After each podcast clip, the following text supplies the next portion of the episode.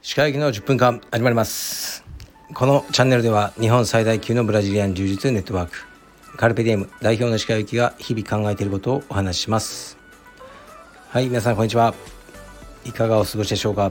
本日は1月の25か6だと思います。木曜日ということだけは分かってます。26ですね今日は。東京は今日も寒くて朝はマイナス2度ぐらいでしたがまああの晴れてて気持ちいいですね。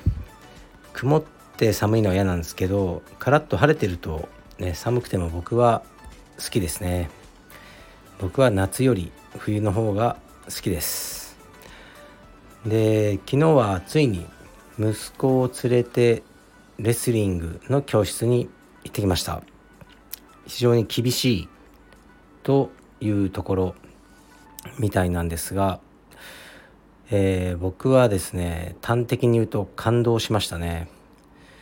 その来てる子供たちがまず20人ぐらいいたのかな、えー、ほぼ全員全員だな。全員バク転できるんですよね。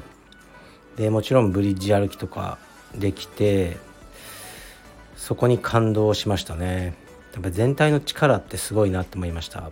で幼稚園生は一人もいなくてでまあ先生もちょっと体力を見てから、ね、あの練習できるかどうか判断するっていう感じで昨日は体験だったんですけどもちろん体操は一通りできるんでこうすごく褒めてくれてそのクラスにいるお兄さんたちも「えー、ゆうたすごいなバク転うまいな」とか、えー、そう言ってくれて本人も嬉しかったみたいですね。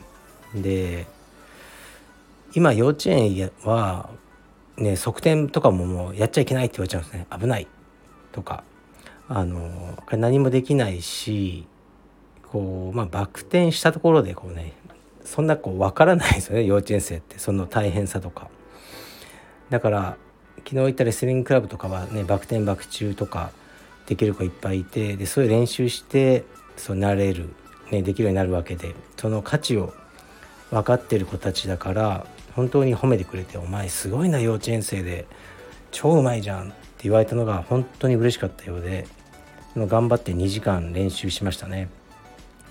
昨日は体操多めの日ということであのー、まあ得意分野だったんですけど、まあ、とにかく運動量半端なかったですね。2時間練習でまあ途中なんですかね、まあ、水を飲む休憩がたまにあるっていう感じで。で先生も非常に厳しくていいなと思いましたね。結構僕と似てましたね。何かあったら「帰れ! 」帰れを連発してましたね。すごいあのいいなと思いましたし先生のねお子さんがいるんですよね。3人。で上の子はえー、っとねなんかナショナルオリンピックセンターに行ってるらしいんですけど下の子2人は小学生でもう半端ないですね。身体能力が。1年生から毎朝7キロ走らせてるって言ってましたね。で夕方4時から6時まで筋トレやって6時から8時までレスリングらしいです。うんすごいですね。そこまでやれるかどうか分かんないですけどまあ似たような感じでやってますね。まあ本人がね続けたいって言ったので週2回ぐらいからね徐々に始めていこうかなと思いますね。車のね駐車場とかねあの止めたりするのが結構ね大変なんですけどまあ子供のために頑張ろうと思います。で今日の朝も息子とトレーニングしました。僕は今日ね結構バタバタ忙しいので自分のトレーニングができるかどうかわかんないですね。はいじゃあレターに行きます。えー、っとこれ面白いやつですね。石川先生こんにちは。いつも配信楽しく聞いています。信じ込む力は必要か？について石川先生のご意見伺いたいです。私は整体院に勤務しています。院長は弱い80になるカリスマ整体師です。話す内容はいつも同じで肉ダメ卵ダメ甘いものダメ温めなさい運動しなさいです。それなのに院長の言ったことは謎の説得力がありサプリメントがバンバン売れます。院長さんに言っていることを院長先生あすいません。患者さんに言っていることを院長先生が完璧にやってれば納得なんですが院長先生の実態は肉や卵も食べる。甘いものも結構好きで食べているのをよく見ます。それなのに患者さんに嘘をついているような感じは本人の中ではなく自分が完璧にできていると信じ込んでいます。成功するためにはそこまで強烈に自分を信じ込ませなければいけないのでしょうか。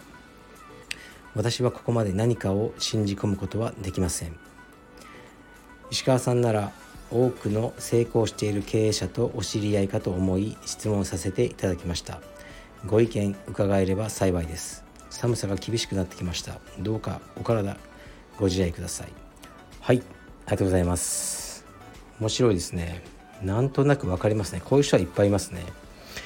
自分のやってることはこう正当化してるんですよね。多分この先生は卵とか取りながら本当は悪いことをしてるって意識もないでしょうね。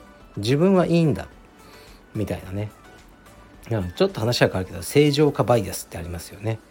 こうなんかいろんなねあの災害とかが起きても自分には起きないって思ってるそのバイアスのことをね、まあ、社会心理学的に正常化バイアスであってもうすぐそこまで津波が来てるのになぜか逃げるような考えに至らなかった人がいるとかそういうことをね言うんですけど。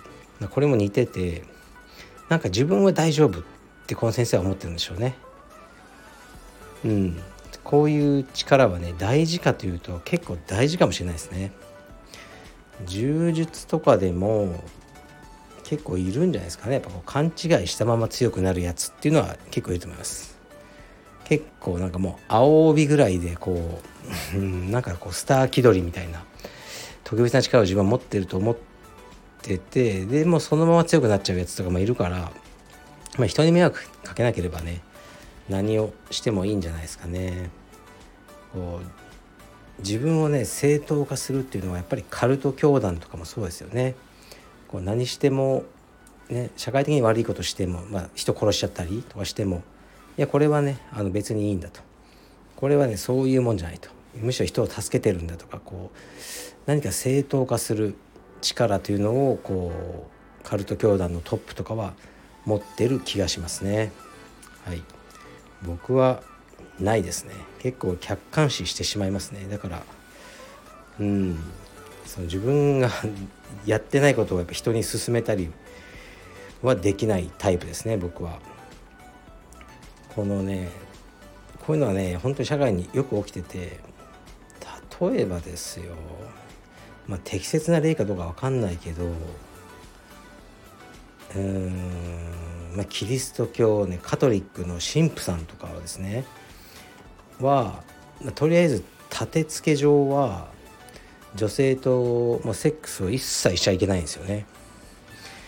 うん、でもするでしょう。やっぱ人間ってするようにできてると思うんですよね本能ですると思うんですねほとんどの神父さんは僕はやってると思いますね。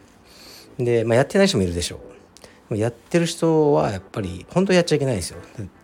こう神様はそう言ってるわけだから聖書に。でもなんかね justify してると思うんですよなんか正当化してると思うんですよ。でこれはいいんだみたいな。でそういう感じの生き方をしてるんじゃないかな、まあ、それでねあのいろいろ問題によくなってますけど、まあ、当たり前だろうと思うんですよね。その最初のセッティングからもうおかしい。